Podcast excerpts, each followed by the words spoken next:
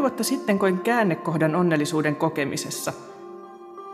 Oli kesäloma loma odotuksineen. Parisuhteessani oli vaikea aika, eikä puolisoni ollut halukas jakamaan aikaansa kanssani.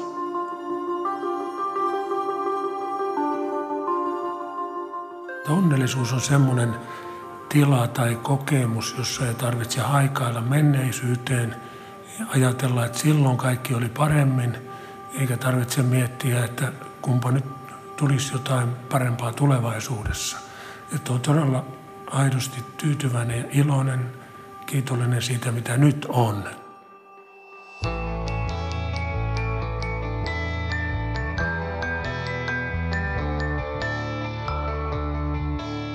Minä olen Satu Kivelä.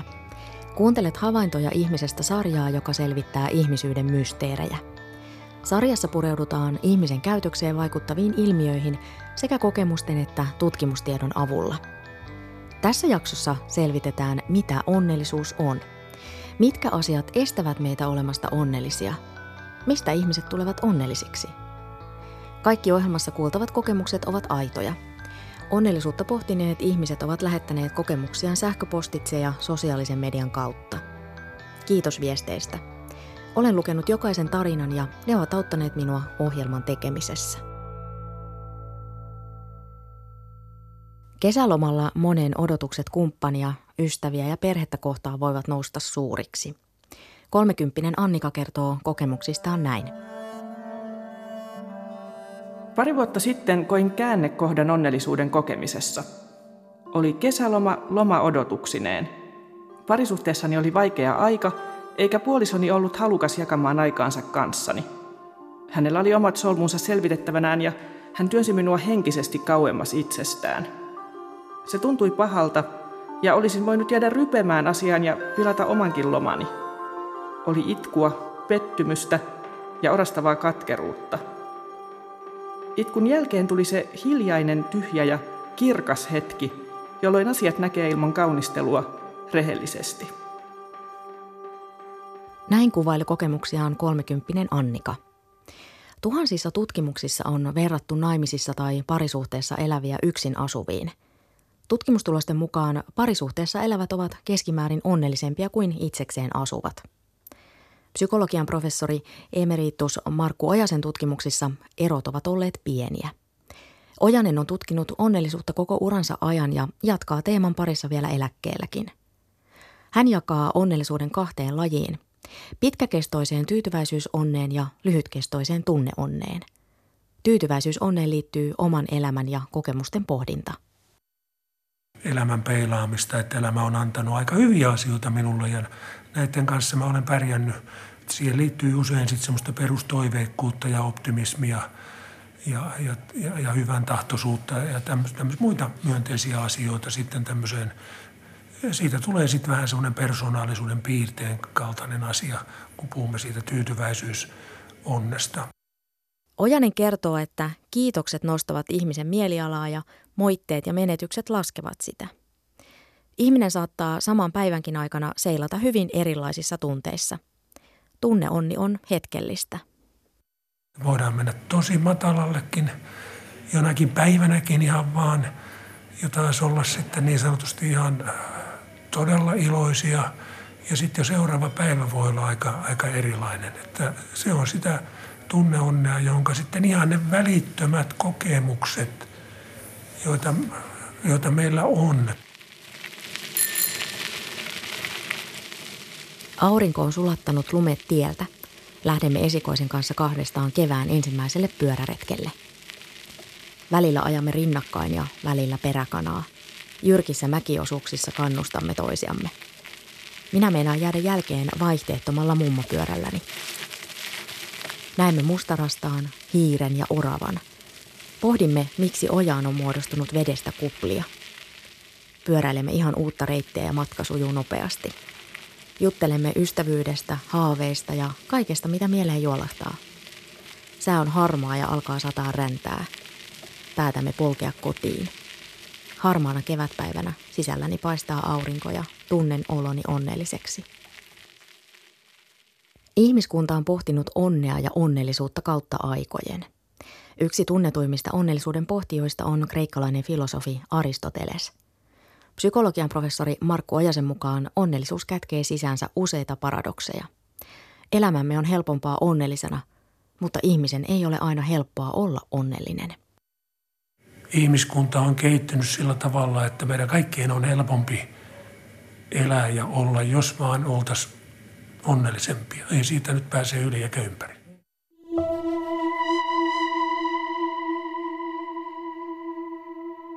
Onneakin voi alkaa suorittaa.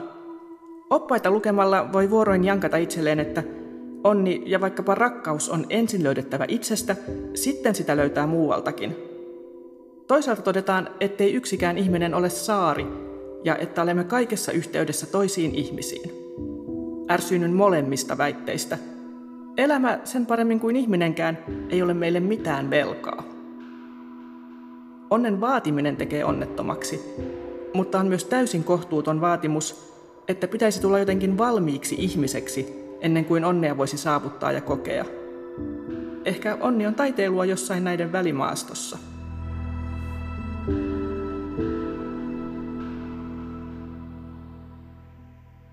Näin kertoi kolmekymppinen Annika omista havainnoistaan. Onnellisuutta on tutkittu jo sadan vuoden ajan. Mikä meitä estää olemasta onnellisia – Tutkimusten mukaan alkoholi vähentää onnellisuutta, kuten myös onnellisuuden jahtaaminen. Psykologian professori emeritus Markku Ojanen. On tutkimusnäyttöä, että jos liikaa keskittyy onnellisuuteen, se, se usein johtaa myöskin sitten semmoiseen itsekkääseen onnellisuuden etsimiseen, niin se kyllä alentaa pikemminkin onnellisuutta. Onnemme edessä on toki muitakin seikkoja. Joskus voimme itse olla onnellisuutemme tiellä – Ihminen haluaa olla yksilö ja vapaa. Samaan aikaan teemme itsestämme erilaisten muotiilmiöiden, pakkojen ja täydellisyyden tavoittelun vankeja. Tarvitaan semmoisia täydellisyyskonsultteja niin paljon, että oma koti pitää jotenkin tehdä täydelliseksi ja puutarha täydelliseksi ja oma kunto täydelliseksi ja, ja niin edelleen. Ja kaikissa näissä tietysti on, jää aina toivomisen varaa. Että kyllä tämmöistä tavoittelua on se varmaan sitten johtuu siitäkin, että kun on niin paljon saatu ja, ja sitten kumminkin ihmisessä on semmoinen syvään juurtunut pyrkimys ja halu saada vielä enemmän jotakin, että ei me siitä päästä koskaan näköjään ihan irti. Ja varsinkaan, kun meidän kulttuuri sitä ruokkii. Länsimaisessa kulttuurissa korostetaan yksilöllisyyttä, vapautta ja autonomiaa – Euroopan ja Pohjois-Amerikan ulkopuolella korostuvat harmonia ja mielenrauha. Ne ovat myös tärkeämpiä kuin yksilön oma onnellisuus. Yksilöllisissä kulttuureissa kilpailua pidetään tärkeänä. Miten kilpailu vaikuttaa onnellisuuteen? Tutkimusten mukaan kilpailuhalukkuus heikentää onnellisuutta. Jännittävää tässä on se, että jos vain miehet ovat kilpailijoita keskenään, se ei vähennä onnellisuutta – Tilanne on toinen, jos sekä miehet että naiset kilpailevat. Tämä käy ilmi Markku Ojasen kirjasta Onnellisuuksien oivaltaja. Moni tietää, että oman itsen vertailu muihin ei saa aikaan hyvää oloa, vaan päinvastoin. Psykologian professori Markku Ojanen. Varten otettavia tutkijoita, jotka puhuu vertailun piinasta.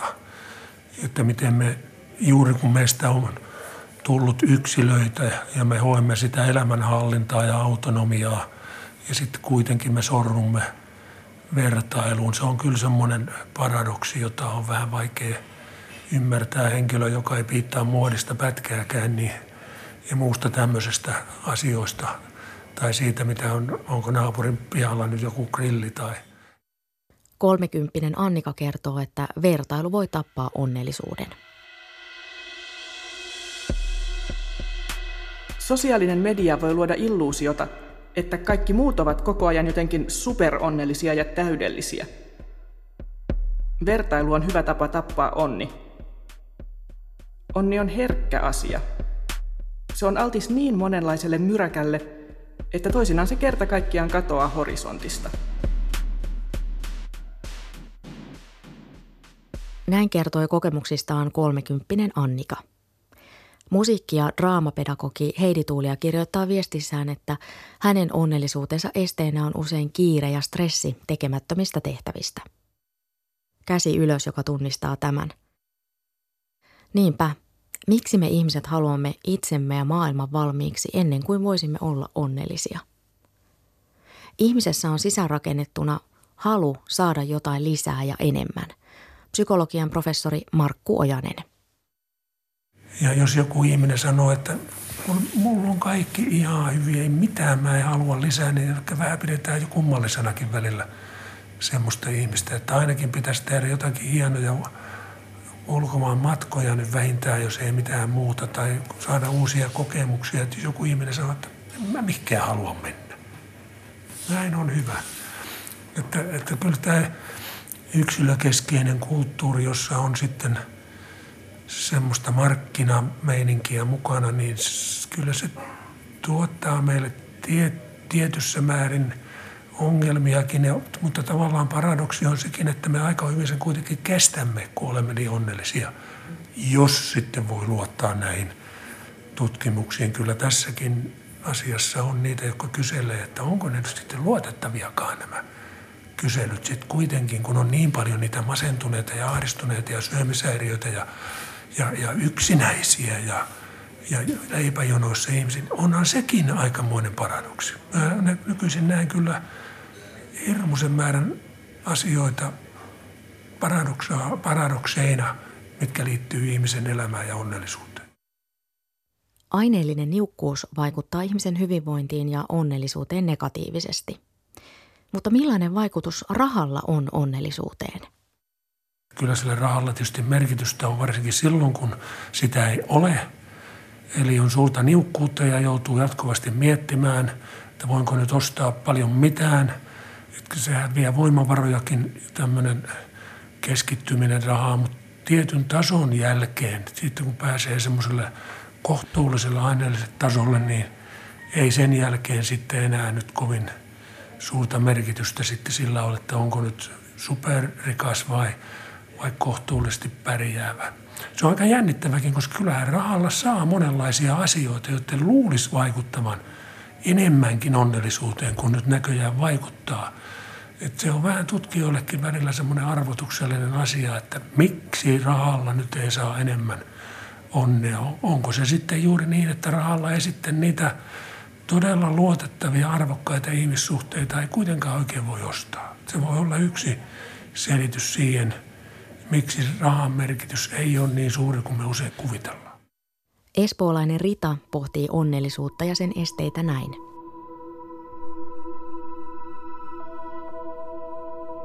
Ajattelin ensin, että onko onni ja onnellisuus sama asia, mutta hyväkään onni ei takaa onnellisuutta. Lotossa on jollakin ollut mahtava onni, mutta onko hän onnellinen?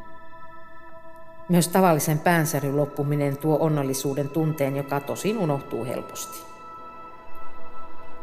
Luulen, että pahin este onnellisuudelle on itsekkyys ja välinpitämättömyys tulevasta. Vaikka meillä ei tuhlailla, huono omatunto kolkuttaa joka päivä.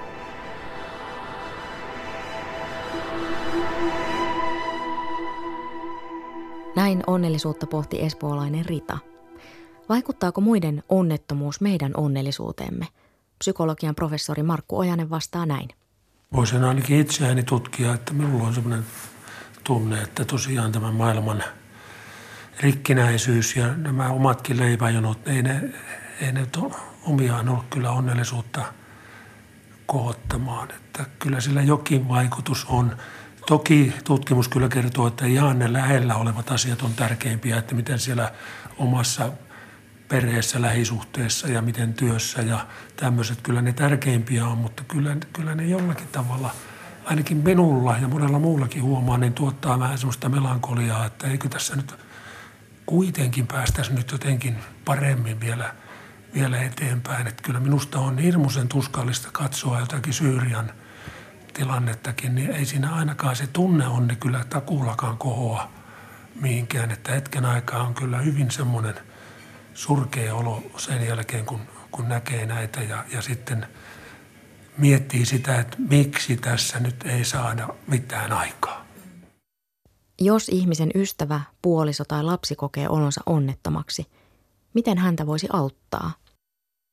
No tämä on aika vaikea asia tietysti, mutta sen nyt aina uskaltaa sanoa, että tämmöinen ihminen kaipaa lähellä olemista ja kuuntelua ennen kaikkea. Ja sitten pikkuhiljaa, jos sinne saa sitten ujutettua semmoista myönteisyyttä mukaan ja, ja jollakin tavalla auttaa sitten häntä näkemään niitä elämän valopuolia ja, ja näin, niin kyllähän se jotakin tällaista se on, mutta, mutta yksi vaara tässäkin asiassa on, että, että jotenkin liian innokkaasti sitten yritetään muuttaa tämmöistä ihmistä, joka on jo sitten aika pitkään kokenut maailman ja itsensä aika kielteisesti. Että meidän täytyy aika varovasti siinä sitten edetä ja, ja lähteä liikkeelle juuri semmoista hyvästä läsnäolosta ja kuuntelusta. Ja sitten jos tilaisuuksia tulee, niin sitten koettaa näyttää niitä elämän valopuolia myöskin. YK on julkistaman onnellisuusraportin mukaan Suomi on maailman onnellisin maa.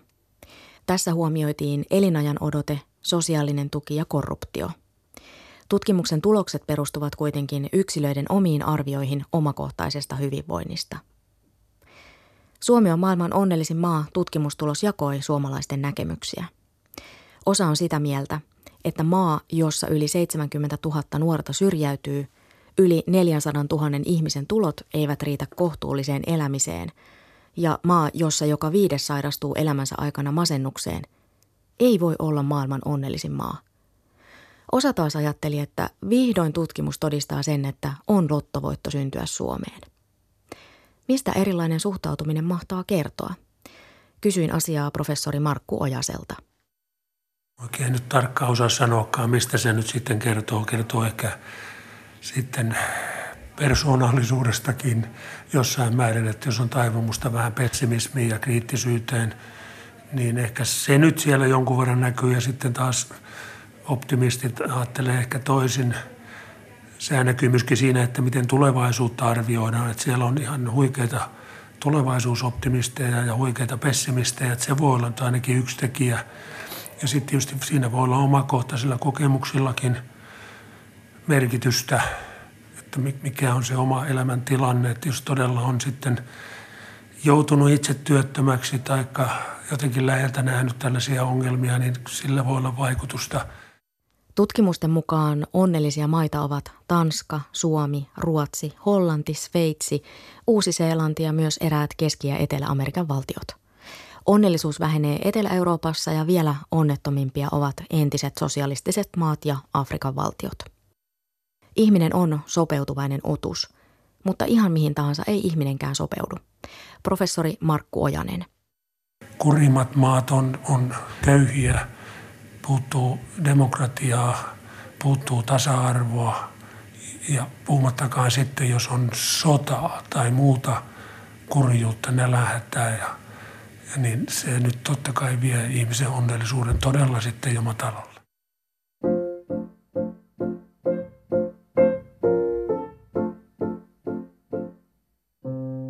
Minulle onnellisuus on sitä, että ei ahdista. Että arki sujuu, saan levätä, jos väsyttää, jaksan käydä töissä, rahat riittää laskuihin ja saan ostettua ruokaa. Ehkä joskus jonkun vaatteenkin. Onnellisuus on sitä, että energia ei mene riitelyyn. Saan tavata ystäviä ja omat vanhemmat pärjäävät vielä ilman apua. Onni on sitä, että aikuiset lapset soittaa ja kysyy, mitä kuuluu. Toivovat, että tulen työmatkalla käymään. Se on sitä, että mies sanoo sunnuntai-aamuna, että nuku vielä vaan, minä laitan aamupalaa. Onni on luonnon rauha ja kahvin tuoksu.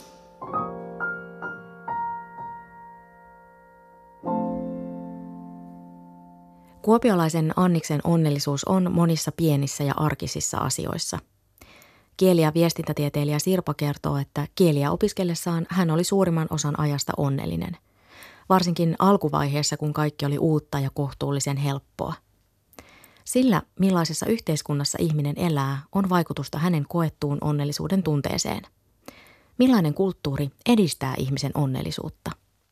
Tällainen hyvinvointiyhteiskunta, jonkalainen Suomi kuitenkin on, niin kyllä se nyt on omiaan edistämään ihmisten onnellisuutta juuri sen takia, että tällaisessa yhteiskunnassa on demokratiaa, tasa-arvoa, hyvä koulutustaso, totta kai myöskin vaurautta – ja mikä on hyvin mielenkiintoinen asia, että Suomessa ja Pohjoismaissa ihmiset luottavat toisiinsa enemmän kuin oikeastaan missään muualla maailmassa. Ja se on äärimmäisen arvokas ominaisuus. Useissa kansainvälisissä tutkimuksissa on todettu, että yksilön kokema luottamus muihin ihmisiin ja organisaatioihin on yhteydessä onnellisuuteen. Tiesitkö, että tutkimusten mukaan onnellisuus leviää ystävien verkostoissa – Onnellisuuksien oivaltajakirjan mukaan, jos ihminen on onnellinen, ystävän ystäväkin saa siitä onnellisuushyötyä ja sama pätee onnellisuuteen myös toisinpäin. Onnellisuus leviää vain ystävien ja puolisoiden kesken, ei työpaikoilla. Riittävä itsetuntemus ja toisten tuntemus lisää onnellisuutta. Professori Markku Ojanen. Jotenkin tämä empa, empatiapuoli siellä toimii riittävän hyvin, niin kyllähän semmoisen ihmisen on paljon helpompi elää ja ja hänen kanssaan on helpompi elää. Että, että kyllä se parhaimmillaan liittyy onnellisuuteen, mutta ei mitenkään nyt ehdottomasti. Että kyllä ihan on mahdollista olla itsekkäästikin onnellinen. Ei, ei se jotenkin nyt pois rajaudu. Yksi ankarampia rangaistuksia ihmiselle on eristäminen. Onnellisuuteen vaikuttavat myös muut ihmiset. Se onni tulee siitä, että saa olla muiden ihmisten keskellä, joka ei tarkoita sitä, etteikö yksinkin pärjättäisi – mutta täytyy ainakin olla sellainen tietoisuus, että on ihmisiä, joiden puoleen voi kääntyä. Puhumattakaan sitten siitä onnellista tilanteesta, että on todella rakkaita ja läheisiä ihmisiä, puolisoita, lapsia, ystäviä, keitä ovatkin, niin kyllähän se nyt on aivan ehdoton asia onnellisuuden kannalta. Sen arkiajattelu osoittaa ja kyllähän se tietysti tutkimuskin on osoittanut. Musiikki- ja draamapedagogi Heidi Tuuli kirjoittaa, että onnellisuus saattaa tulla pieninä hetkinä ihan yhtäkkiä, tai sitten se voi olla pysyvämpi olotila hyvässä seurassa samanhenkisten kanssa. Heidi Tuulille onnellisuus merkitsee sisäistä rauhaa itsensä ja ympäristönsä kanssa. Espoolainen Rita mieltää onnellisuuden janana. Onnellisuus ei ole mikään huviretki, vaan se ehkä pitää oppia saavuttamaan tarkkailemalla ympäröivää maailmaa. Pitää suhteuttaa oma elämänsä muiden elämään. Ja pitää myös huomata asiat, joihin itse on tyytymätön, mutta jotka ovat pikemminkin ilo kuin murhe. Ja onnellisuus tarttuu jopa television urheilukilpailuista – Maalin tehnyt jalkapalloilija säteilee onnellisuutta kiitämällä kenttää pitkin tai polvistumalla yleisön eteen. Itse en saa onnellisuutta kovista urheiluponnisteluista, mutta värit ja hienot maalaukset, etenkin vanhat laatukuvat 1600-luvulta, voivat kirvoittaa huokailuja. Oikeastaan näen onnellisuuden janana, joka pullistelee välillä perheonnesta ja kesästä ja kesäpaikan valmistumisesta – koirista. Näin kertoi espoolainen Rita onnellisuuden lähteistään. Harrastukset, joihin liittyy sosiaalista kanssakäymistä, lisäävät tutkimuksen mukaan koettua hyvinvointia. Internetissä käytetty aika kuitenkin vaikutti negatiivisesti onnellisuuteen. Miten käyttäytyy onnellinen ihminen? Välillä epäillään, että onnellisuus johtaa semmoiseen itse synkkyyteen, mutta onneksi näin nyt ei ole. Että kyllä enimmäkseen ne on todella sitten persoonallisuudeltakin aika hyvän tuulisia ihmisiä ja ulospäin suuntautuvia, koska nyt tiedetään, että ikään kuin persoonallisuustekijöillä on aika suuri osa onnellisuudesta, onnellisuudessa. Eli tietyt persoonallisuuden piirteet ikään kuin altistavat onnellisuudelle ja semmoisia ovat juuri tämmöinen tasapainoisuus, miellyttävyys ja, ja ekstraversio ja vastuullisuus. Hän on hirveän arvokkaita ominaisuuksia.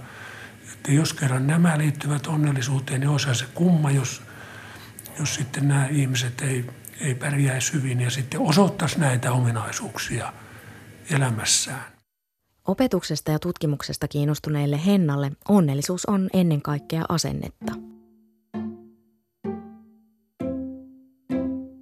Onnelliseksi tekee pysähdys hetkeen.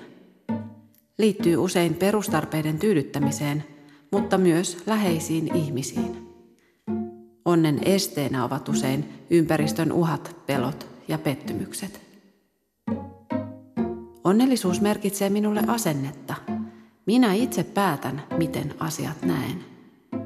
Sateinen päivähän voi merkitä myös happirikasta lenkkiä.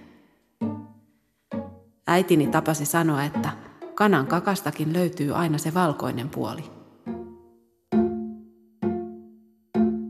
Näin kertoi opetuksesta ja tutkimuksesta kiinnostunut Henna. Voiko ihminen päättää olla onnellinen? Näin useissa onnellisuusoppaissa onnensa kadottaneita ihmisiä neuvotaan. Mitä sanoo psykologian professori Markku Ojanen? Se on kauhean ohje, mitä ihmiselle voi antaa, niin mä varmaan tuhoan 95 prosenttia onnellisuuden oppaista saman tien. Ei se tolla tavalla nyt mene, että päätä olla onnellinen. Mulla on hyllyssäkin semmoisia kirjoja, joita vahingossa hankkinut. On ihan otsakin, että päätä olla onnellinen.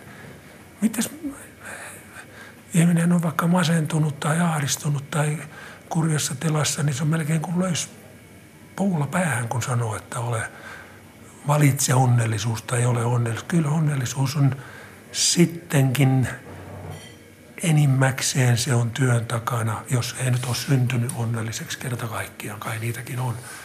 Mutta kun on kyse meistä tavallisista ihmisistä, niin me joudumme tekemään monen muunkin asian eteen työtä. Miksi tämä olisi semmoinen, joka ei tarvitsisi mitään? Se olisi ihan vaan tuosta helposti otettavissa. Et mä olen alkanut korostaa, että onnellisuus on sittenkin tekojen takana. Kolmekymppinen Annika joutui miettimään suhtautumista onnellisuuteen, kun parisuhteessa oli vaikeaa ja puoliso ei halunnut viettää aikaa yhdessä kesälomalla.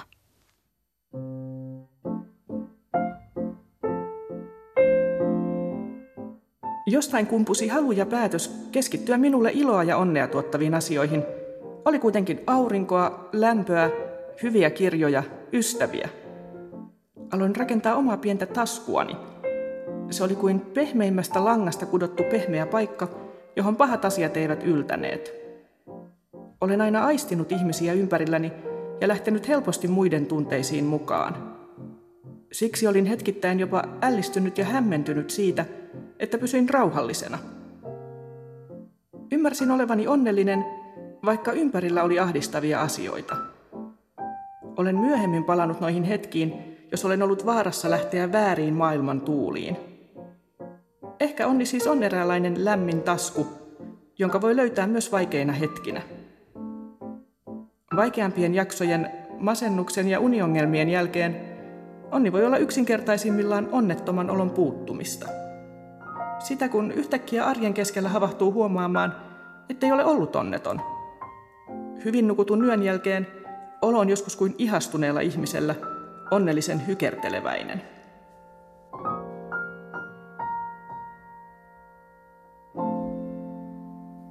Näin kertoi kokemuksistaan kolmekymppinen Annika. Hyvinkääläinen Marko kirjoittaa viestissä kokevansa onnellisuutta, kun hän tekee jotain sellaista, jonka kokee mielekkääksi ja siitä on muille hyötyä. Markolle onnellisuus on toiminnan sivutuote, ei tavoite itsessään. Tutkimusten mukaan harva saavuttaa onnen sitä metsästämällä. Minkälaisten tekojen kautta onnellisuus löytyy? Kiittää enemmän, on ystävällisempi, pyytää enemmän anteeksi. Sitten voi ne omat asenteetkin muuttua. Mä ajattelen näin päin tätä asiaa. Tämä jakaa tietysti jonkun verran tutkijoitakin, mutta kyllä mä uskon, että tutkijoiden joukossa on enemmän realismia ja siellä on suuri osa korostaa ihan minun laillani just näitä tekojen merkitystä. Aristoteleen mukaan hyvellinen elämä mahdollistaa onnellisuuden eikä moraalittomasti toimiva ihminen voi olla onnellinen. Tavalliset ihmiset ovat Aristoteleen kanssa samaa mieltä. Onnellisuuteen liittyy moraalinen näkökulma. Tutkijat taas pyrkivät määrittelemään onnellisuuden neutraalisti. Näin kirjoittaa professori Markku Ojanen onnellisuuksien oivaltajakirjassa. Elämässä on niin paljon asioita, joita meidän tulee tehdä ihan hyvän elämän vuoksi eikä onnellisuuden vuoksi. Että ne ei ole mitään onnellisuuden välineitä, vaan hyvän elämän edellytyksiä. Ja semmoisia on juuri tämä oikeudenmukaisuus, tasa-arvo, kiitollisuus, ystävällisyys. Niitä me teemme niiden itsensä takia silloin, kun meistä ei tule onnellisempia. Että vaan olla, että jos mä edistän oikeutta, niin minusta tulee hiukan onnettomampi. Sekin on mahdollista. Psykologian professori emeritus Markku Ojanen julkaisi onnellisuuksien oivaltajakirjan tänä keväänä. Kirjan kansien väliin on päivitetty viimeisin tutkimustieto mysteeristä nimeltä onnellisuus. Mitkä asiat tekevät Ojasen onnelliseksi? No kyllä se tulee ihan näistä läheisistä ihmissuhteista. Mulla on puoliso ja kaksi poikaa ja on onneksi hyviä ystäviä myöskin ja, ja sukulaisia, joita voin laskea ihan hyviksi ystäviksi. Sitten mulla on näin mahdottoman mielenkiintoinen eläkeläisarrastus kuin tämä onnellisuuden pohtiminen, kirjoittaminen ja siitä luennoiminen. Aika usein mä tuun hyvälle tuulelle, kun mä oon pitänyt onnellisuusluennon. Se on kumma juttu sekin. Tässä havaintoja ihmisestä ohjelman jaksossa on selvitetty, mitä on onnellisuus. Kaikki ohjelmassa kuulut kokemukset ovat aitoja. Ihmiset ovat lähettäneet niitä sähköpostitse ja sosiaalisen median kautta. Kiitos vielä kaikista viesteistä. Kolmekymppinen Annika kertoo, että joskus onnellisuutta täytyy harjoitella. Monien pettymysten jälkeen on myös vaikeaa uskaltaa olla onnellinen. Joskus tuntuu, että sitä pitää harjoitella – Minulle toimii esimerkiksi se, että illalla mietin kolme asiaa, joista olen onnellinen. Se on hyvä todellisuuschekkaus ja asioiden suhteuttaja, jos arjen vastoinkäymiset lannistavat. Onnen aiheet myös vaihtelevat. Nykyään tuntuu, että onni on ennen kaikkea kiitollisuutta hyvin olevista asioista ja rakkaista ihmisistä lähellä. Sekin on helpottanut oloa, että koko ajan ei tarvitse eikä voi olla onnellinen – ei ole olemassa absoluuttista onnea. Joskus se tulee, joskus ei. Ihminen sopeutuu ja tottuu onneen ja ei sitten enää ole onnellinen. Näin kertoi kolmekymppinen Annika. Psykologian professori Markku Ojanen on tutkinut onnellisuutta koko uransa ajan. Teema kiinnostaa vielä eläkkeelläkin. Elämän kaikkein hienommat asiat on järjettömiä. Hienosti sanoen irrationaalisia, kuten rakkaus ja toivo ja usein luottamus. Ne on, ei niissä ole paljon, luovuuskin on usein järjetöntä. Että jos me oltaisiin hirvittävän järkeviä ja rationaalisia, niin me menetettäisikin myöskin minusta paljon.